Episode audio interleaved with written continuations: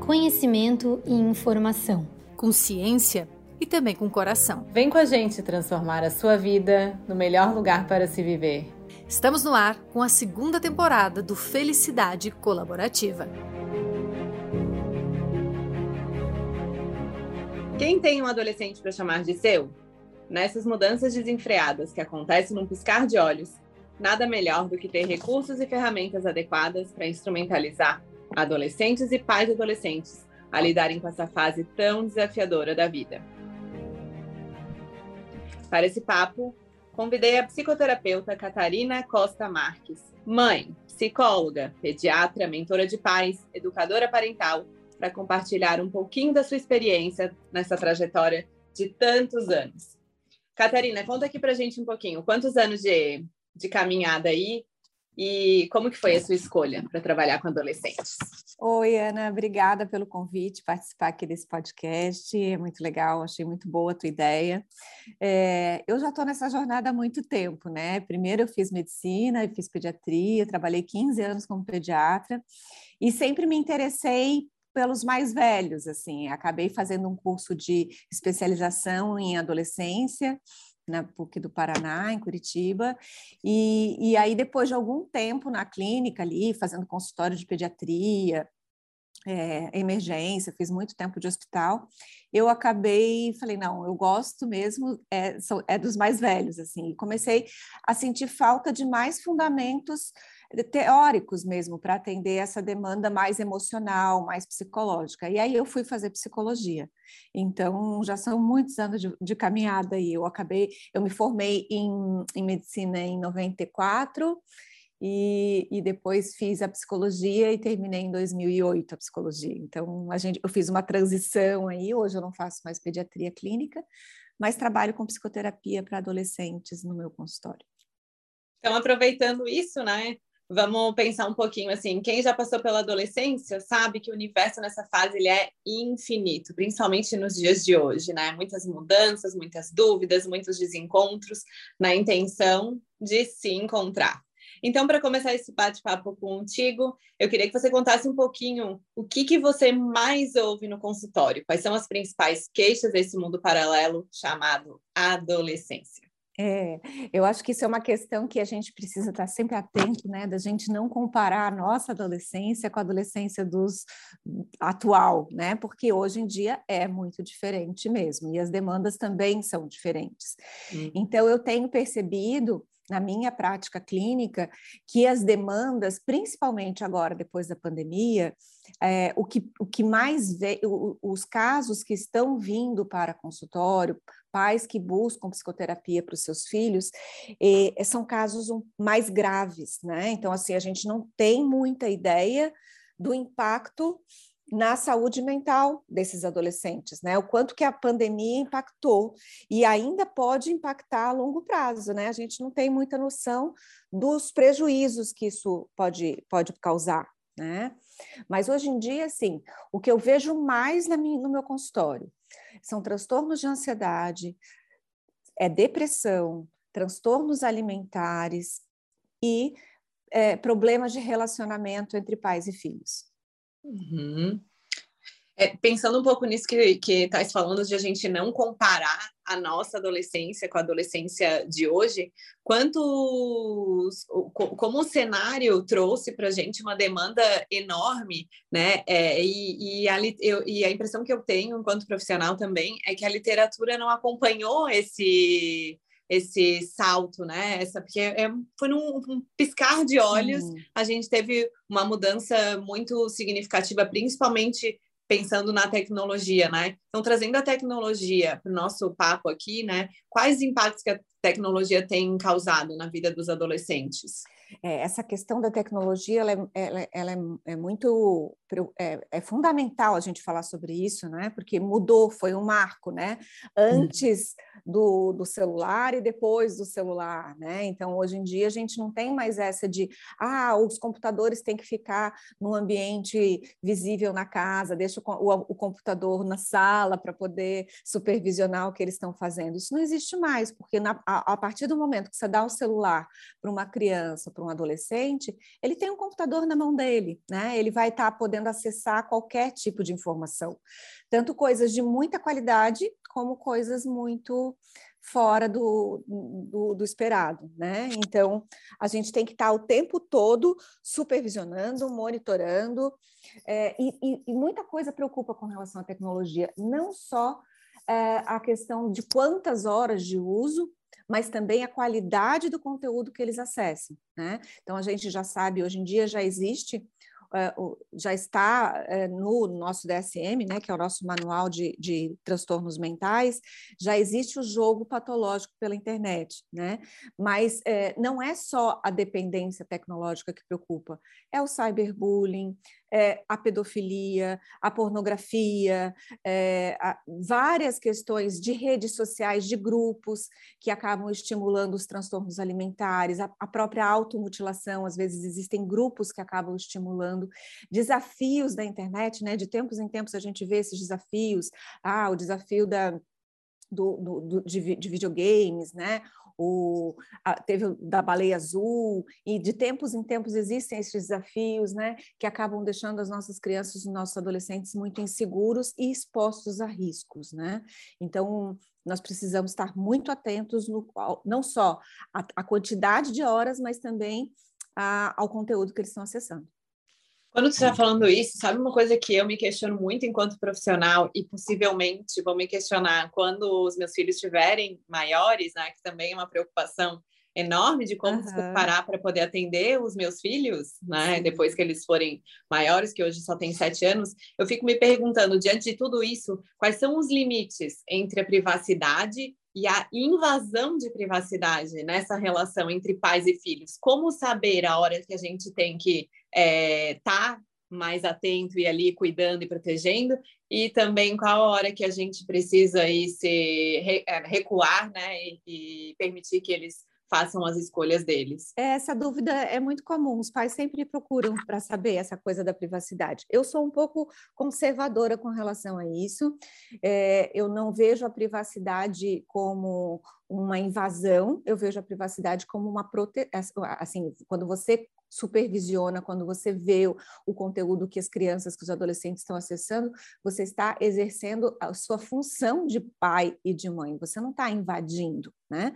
Até porque a gente tem que pensar que é, essas crianças, esses adolescentes ainda não têm a maturidade emocional, então, assim, o cérebro deles ainda não está pronto para conseguir discernir o que, é certo, o que, é errado, o que, eles podem acessar, o que, que eles não podem. Então, os pais precisam atuar como mediadores disso. E eu não percebo como uma invasão de privacidade, não. É, eu percebo que, claro, é, à medida que, a, que o adolescente vai crescendo, lógico que você não vai ficar é, pegando o celular escondido, pegando a senha dele escondido, né? Mas quando você dá o celular para uma criança, você já tem que fazer um contrato. Olha, eu vou, vamos, vamos fazer uma senha juntos, Ótimo. eu vou ter acesso, é, eu vou. É, se você se for dar, né, se, essa, se a criança for acessar uma rede social, é importante que os pais saibam vejam o perfil, né? Que a gente vê muitos adolescentes que acabam fazendo perfis fakes, né? fakes. né? Então, uhum. os pais acabam não tendo acesso, e aí a gente perde um pouco da mão. Eu sempre falo assim: é, a, a, não adianta os pais quererem edu educar os adolescentes como eles educaram as crianças, porque as, é, na adolescência você não vai ter controle 24 horas sobre o que eles fazem né? Você tem que estar conectado com seus filhos para que eles tenham um canal de comunicação legal e eles conversem. Caso eles recebam alguma mensagem suspeita, caso eles estejam sofrendo cyberbullying, né? Então, se o, se, o, se o adolescente perceber que os pais são esse porto seguro, eles vão recorrer aos pais, né? Por isso é importante Mas a gente tem que acompanhar.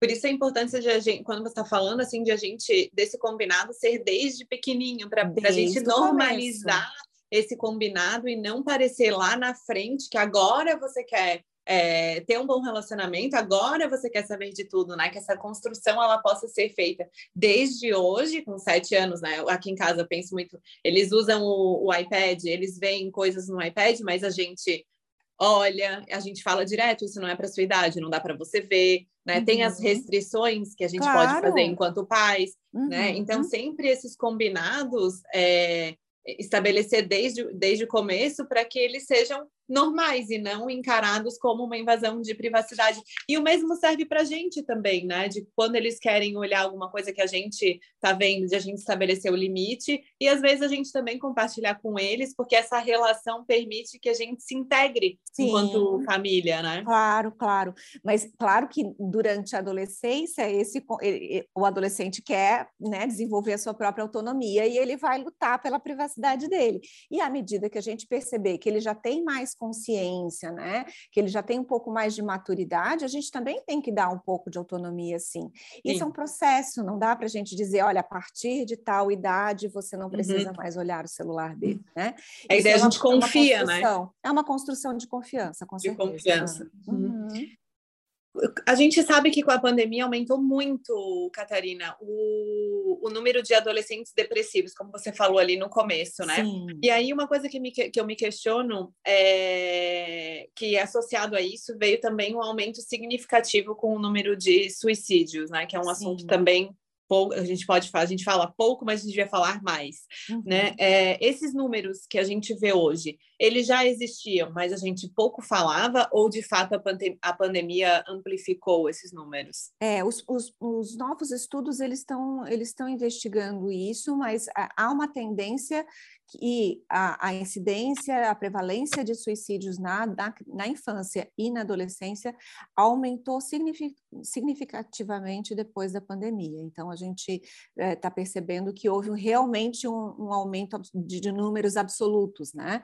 Claro que muitos suicídios são, são sub, subdiagnosticados, muitas formas é, não são é, falados pela mídia e realmente a gente não pode falar abertamente sobre isso porque a gente tem que cuidar com o, efe, o efeito Werther, né?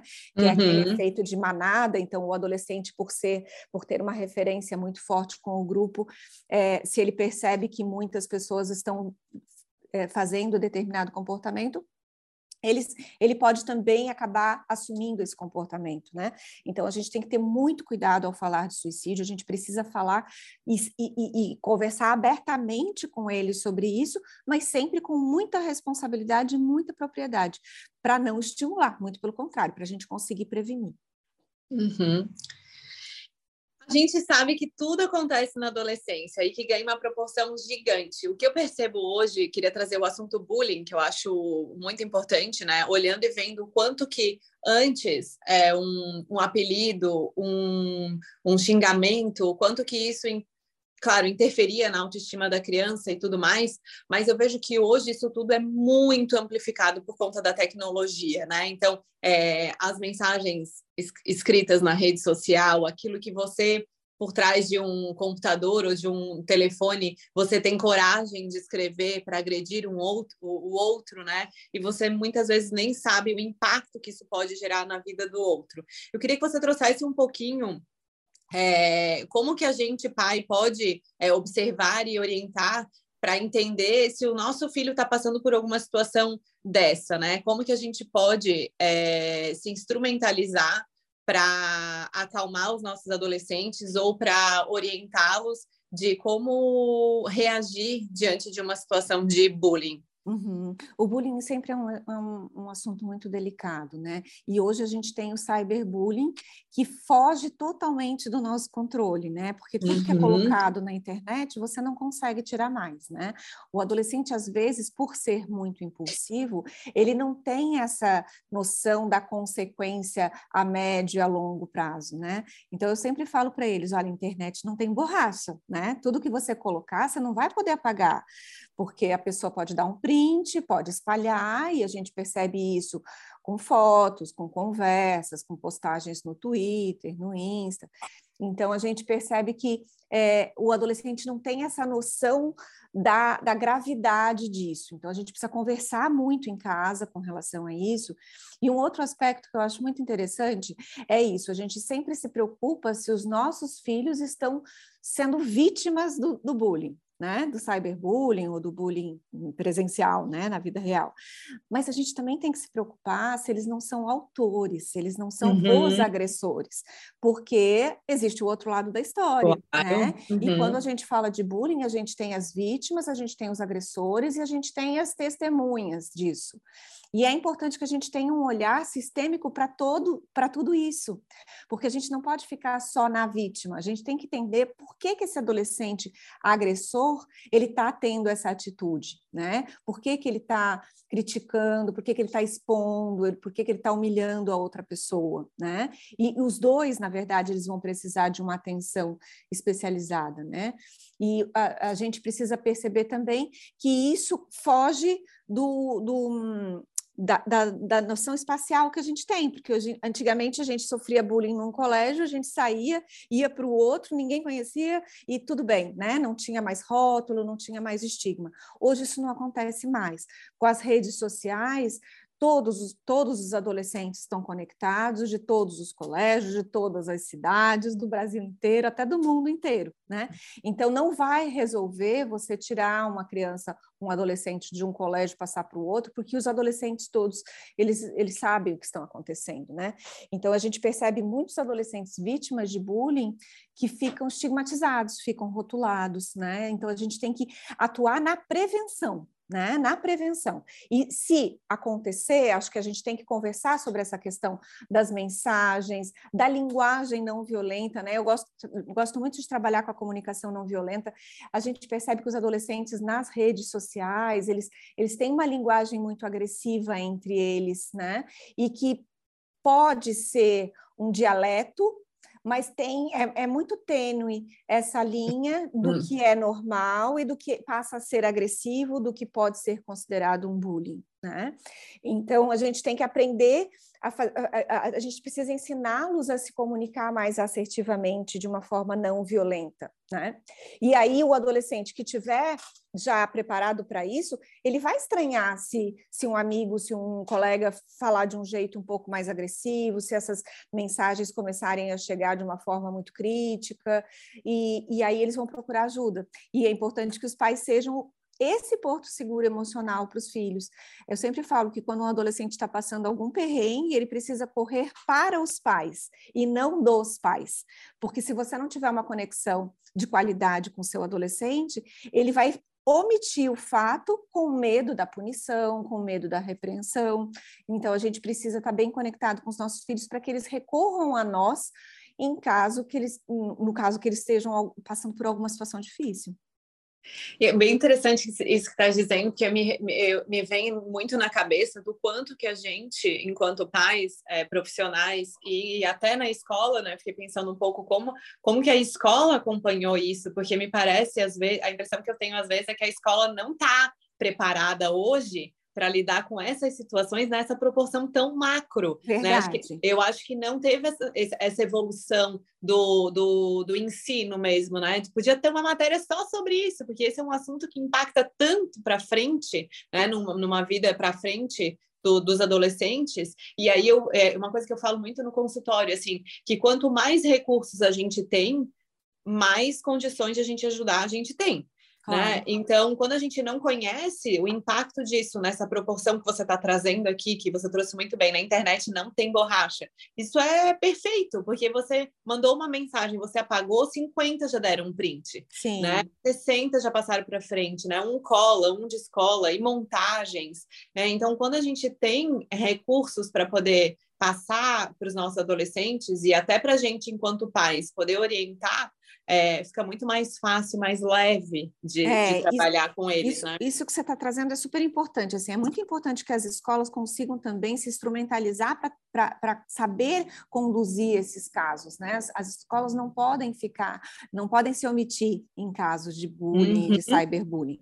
Então, é, é, acho que é, é fundamental que as escolas, algumas já têm alguns projetos de desenvolvimento de habilidades socioemocionais, né? E entre elas, o letramento digital, que é essa questão de o que, que se, como é que você pode se comunicar na internet, o que, que é agressivo, o que não é, o que, que eu posso falar, o que eu não posso, né, da gente conseguir controlar essa impulsividade do adolescente, né, para que ele consiga se controlar e pensar: será que isso vai agredir alguém? Será que isso vai trazer algum dano para outra pessoa? Então, a questão da empatia, de se colocar no lugar do outro, todas essas habilidades socioemocionais, elas precisam também ser desenvolvidas pelas escolas, não só pelos pais em casa, não é papel só da família. Acho que a escola tem um papel muito importante nisso. E já, já existem alguns programas, algumas escolas já, já têm isso no próprio currículo escolar, né, de, de desenvolvimento de habilidades. Então, eles, eles trabalham a assertividade, eles trabalham a, a, empatia, a comunicação não violenta, o letramento digital, que são questões importantíssimas, inteligência emocional, que são, são o que a gente chama de soft skills, né? Então, são, uhum são habilidades de, de relacionamento interpessoal que cada vez mais estão sendo valorizadas hoje, até no mercado de trabalho. Mais tarde, eles precisam ter essas habilidades, né? Então, a gente não pode pensar só em conteúdo, né? Ah, porque é, essa escola é boa para passar no Enem, para passar no vestibular. É muito importante que as escolas também tenham esse olhar para as habilidades de vida, né?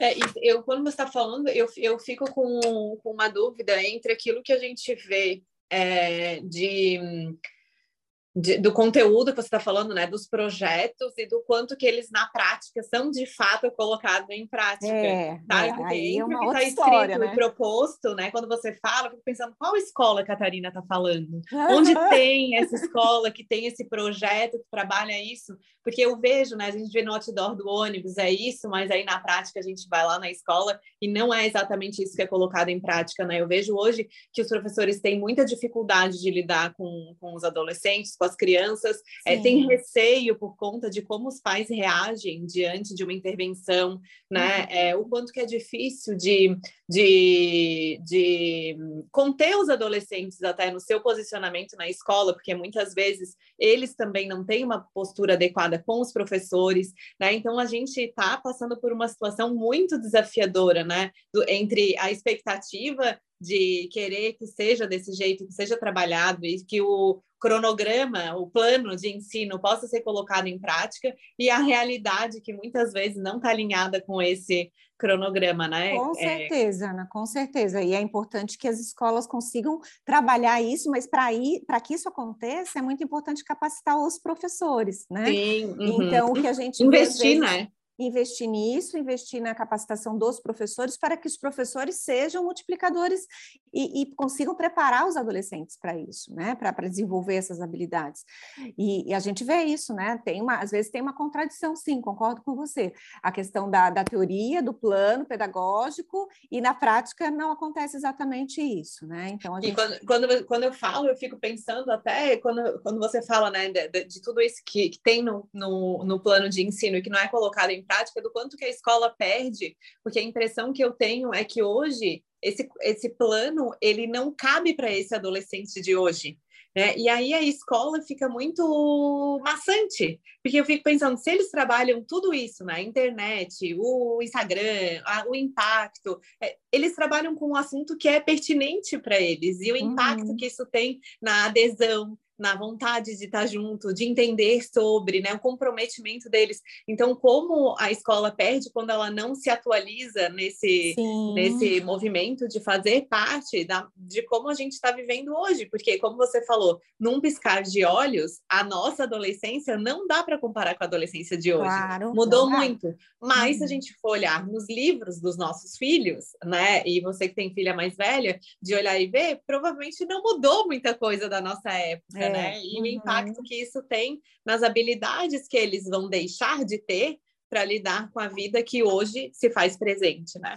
É, eu fico é que muitos muitos pais falam assim da, dessa fase da adolescência usam o termo aborrecência, né? Ai, que, odeio esse termo, que... odeio, odeio. Por favor, não falem aborrecência. Não, e o quanto que é difícil a gente tirar, né? Igual aquela aquela uh, terríveis dois anos, né? Uhum. Essas, esses bordões que, que a sociedade usa, né? Que significa que eles implicam com tudo, que discordam de tudo. É, mas a gente sabe, até estava fazendo final de semana um curso com Wesley, que é, trabalha com neurologia, né? Ele falando do que o nosso cérebro ele fica mais maduro, mais formado, né? Lá pelos 24, 25 Isso. anos, né? Uhum. E o quanto que é, que é difícil é, de o adolescente também lidar com tantas situações desafiadoras, vestibular, compromissos, né, responsabilidade, sem ter o cérebro é, todo já formado, né, com, com as áreas é, bem desenvolvidas. Então, é. como que a gente pode fazer para deixar isso um pouco mais leve para a família? Uhum. Primeiro, primeiro, a família precisa entender essas, essas alterações neuroquímicas e que acontecem no cérebro do adolescente. Por isso que eu, eu gosto muito de trabalhar com psicoeducação de pais, porque os pais precisam saber o que, que acontece no cérebro do meu filho, por que, que não está maduro, por que, que ele não consegue se controlar, por que, que ele é tão impulsivo, né? E a gente precisa saber que lá pelos 12, 14 anos existe uma poda neural, então o, o adolescente, o cérebro acaba perdendo os neurônios que não foram usados usados durante a infância, eles perdem a sua função. Então, há, há uma perda significativa dos receptores de dopamina na, nessa fase, né? Por isso que o adolescente precisa de muito estímulo para sentir prazer, né?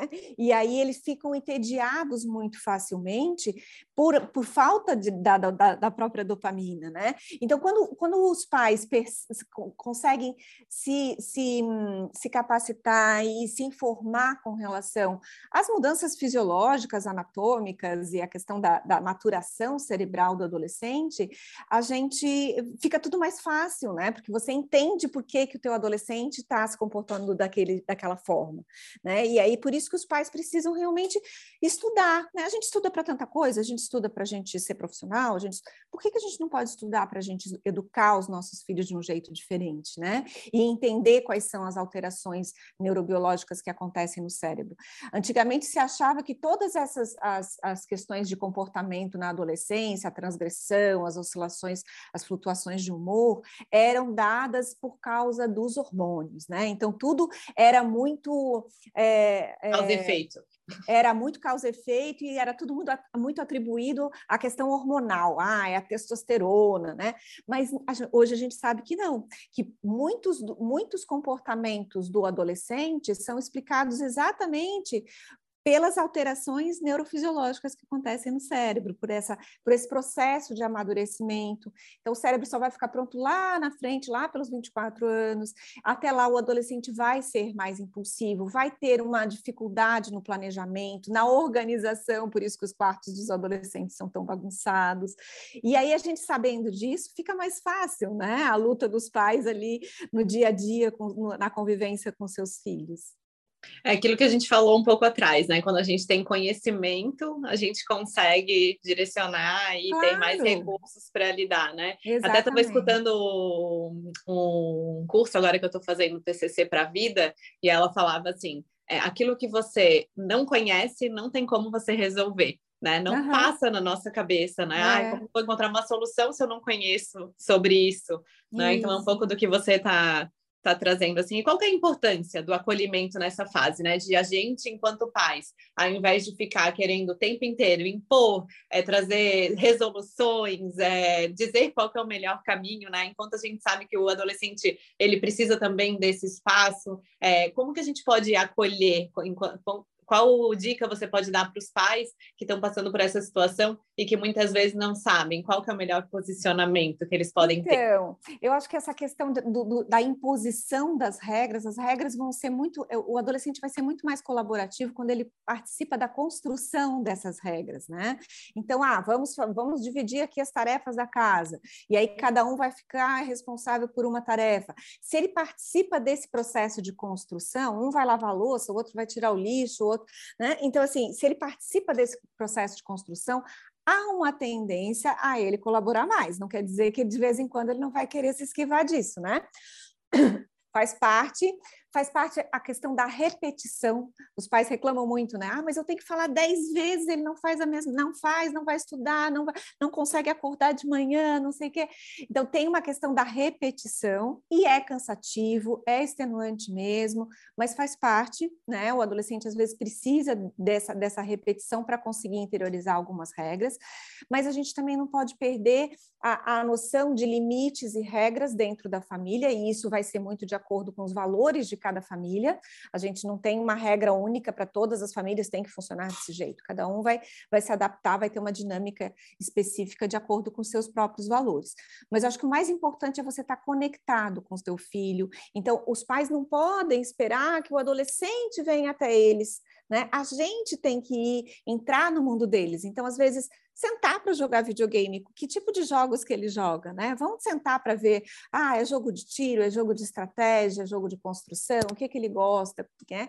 Às vezes eu pergunto, ah, que jogos que teu filho joga? Os pais não sabem, né? Então a gente precisa participar, os pais também precisam entrar um pouco nesse mundo deles e não ficar só solicitando que o adolescente faça esse movimento para que o adolescente venha para o mundo adulto, né? Então às vezes a gente pode jogar um videogame junto com eles, a gente pode fazer um programa que eles tenham interesse, deixar eles escolherem qual é o filme que você quer assistir e aí a família toda assistir junta. A gente pode tem que ter essa troca. É lógico que tem coisas que são que eu sempre falo que são inegociáveis, né? Então, por exemplo, uhum. ah, o almoço de domingo na casa da avó. Ah, o adolescente não quer ir. Tem coisas que a gente não pode negociar, tem coisas que são importantes e que eles precisam contar com a presença deles. Mas se tiver essa troca, o adolescente vai se sentir mais acolhido mesmo, né? Ah, nesse eu vou, mas no outro eu não quero ir. E assim a gente uhum. vai construindo uma relação de troca e de mais conexão. E até de permitir essa questão da autonomia, né? Porque quando a gente vai na avó e o adolescente fica, ele vai ficar sozinho. Aí quando Sim. a gente tem, tem essa relação de confiança, de, né, e permite que ele tenha autonomia, ele também vai aprender a fazer o almoço, ele vai aprender Isso. a deixar a casa limpa, organizada. Então ele pode ficar com algumas alguns combinados que permitam né, o bem-estar de todos. Claro. Uhum. Qual que é o, vamos pensar um pouco assim, que essa, quando você fala assim, ah, a gente precisa entrar, né, não esperar que o adolescente venha, né? É, quais, quais são os sinais que a gente precisa estar atenta para que a gente saiba se esse silêncio é só um silêncio da fase ou ele está mascarando alguma coisa? É, eu acho que a gente tem que estar sempre atento muito ao padrão, né? Qual que é o padrão anterior desse adolescente? Quando tem uma mudança no padrão, a gente precisa ficar mais antenado, né? Então, por exemplo, um uhum. adolescente que é mais expansivo, que gosta de falar, que é bem comunicativo, começa a ficar mais introspectivo, mais quieto, mais isolado no quarto, evita contato visual com, a, com os pais, não, não se abre mais. Opa, pode ter alguma coisa aí, né? Ele pode estar entrando num processo de depressão, a gente precisa ficar atento, né? Então, toda mudança no padrão de comportamento precisa de uma atenção especial, Ana. É bem interessante, porque isso tem bastante relação também com as, como a gente precisa prestar atenção nas crianças, né? Então Sim. não muda. Se a gente for parar para pensar e ver, né? até com a gente, quando, um, quando o adulto muda o padrão, a gente precisa prestar atenção, ver, opa, né? O que, que pode estar tá acontecendo. Então, na verdade, não muda muito, né? A nossa atenção enquanto pais e seres humanos, né? Se você também está passando por alguma situação muito desafiadora, observe se o seu padrão não mudou, né? Porque Isso. provavelmente se o seu padrão mudou, você precisa olhar um pouquinho e ver o que, que pode estar tá acontecendo. É, tem essa questão da mudança de padrão, que eu acho super importante, e tem também o fato dos pais saberem o que é esperado nessa fase para ficarem atentos aos principais Sim. sinais de alerta quando a coisa não está indo bem, que ele pode estar tá aí começando um sofrimento psíquico, pode estar tá começando a fazer algum transtorno mental. Então, para isso, a gente, a gente, fala da síndrome da adolescência normal, né? Que são alguns critérios na adolescência que são esperados. Claro, não, não são todos os adolescentes que vão apresentar todos esses critérios, mas é algo que é quase padronizado, assim, o adolescente tem essa tendência de ir em direção ao grupo, se afastar um pouquinho dos pais, ter mais autonomia, as crises existenciais, ele está na construção da sua identidade adulta, as, os questionamentos religiosos, né, uma atitude social reivindicatória, então são todos critérios que a gente já espera, porque às vezes o que eu percebo é que os pais ficam, nossa, mas ele não era assim, né? Virou uma chave e o meu filho mudou. Da infância para a adolescência mudou muito. Gente, é esperado, vai mudar, né? Vai uhum. mudar. E a gente tem que aceitar esse processo e acompanhá-los nesse processo. E não tentá-los, fixá-los numa fase lá, da, ah, mas ele era carinhoso. Quando ele era criança, ele vinha, tinha, ele me abraçava, ele me beijava. A gente percebe que tem esse luto dos pais quando os, quando os filhos passam para essa fase da adolescência, porque realmente, né, os, filhos, os adolescentes precisam de mais autonomia, eles geralmente não, geralmente não gostam muito de contato físico e aí os pais ficam nessa falta. A gente tem que acolher muito essa, esse luto dos pais de adolescentes, porque é muito difícil mesmo. Mas não adianta os pais também quererem que os, que os filhos continuem sendo a, naquele padrão que eles eram quando eram crianças, porque eles estão crescendo, eles estão se desenvolvendo. A gente precisa acompanhar esse processo, que pode ser muito legal, que pode ser muito bonito, pode ser muito criativo estabelecer vínculos bem significativos, né? Quando está falando, eu pensei um pouco também com relação assim de como que é, é para a gente enquanto pais, né?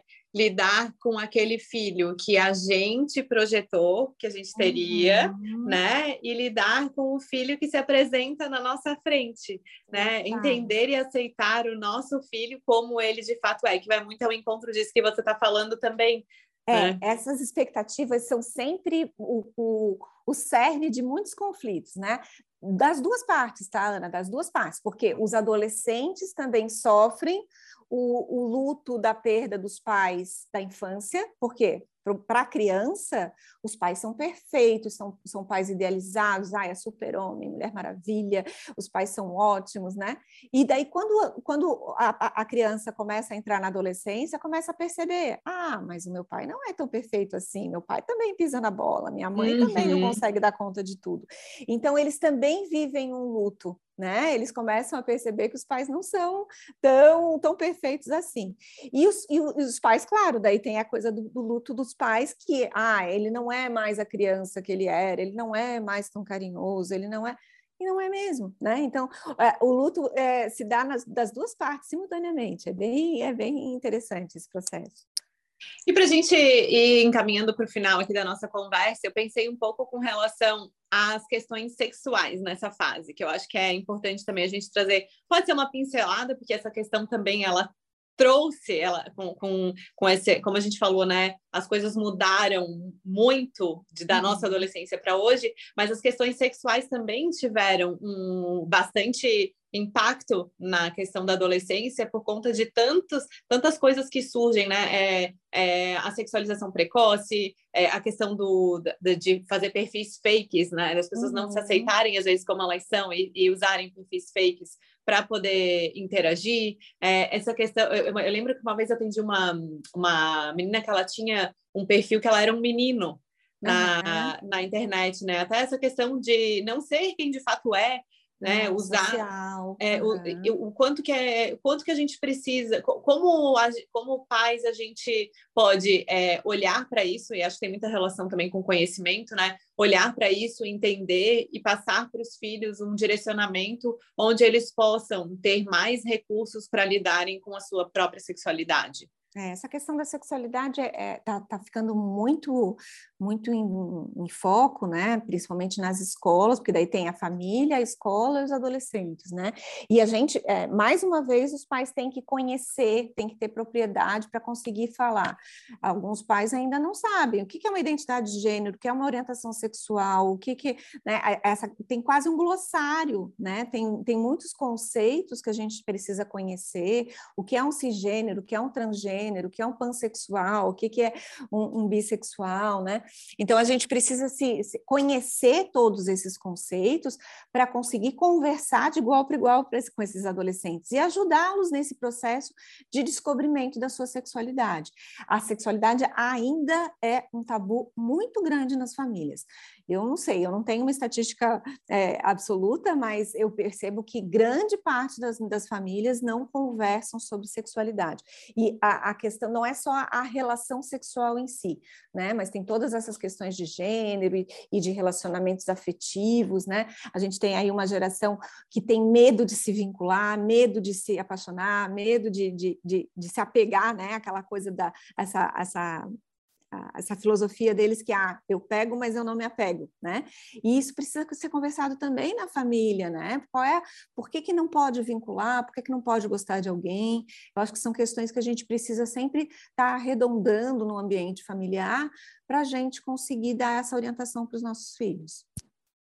Eu fiquei até arrepiada com essa frase. Eu pego, mas eu não me apego. Como eu não trabalho com adolescentes assim como você, uhum. né? Esse pego, mas não me apego, ele se surgiu da onde isso? Do medo de se entregar emocionalmente para alguém. Então, o que a gente vê hoje são adolescentes que têm uma. Eles iniciam as experiências sexuais mais precocemente, então, é, a gente está vendo cada vez mais o início da vida sexual deles cada vez mais precoce, mas, ao mesmo tempo, o, há, há, uma promiscuidade, há uma, uma diversidade de parceiros, porque eles não mantêm relações a nem médio prazo, né? Às vezes, numa festa, ficam com cinco, seis, dez pessoas, pessoas, né? Porque daí tem a questão também da experimentação, de ficar com uma menina, de ficar com um menino.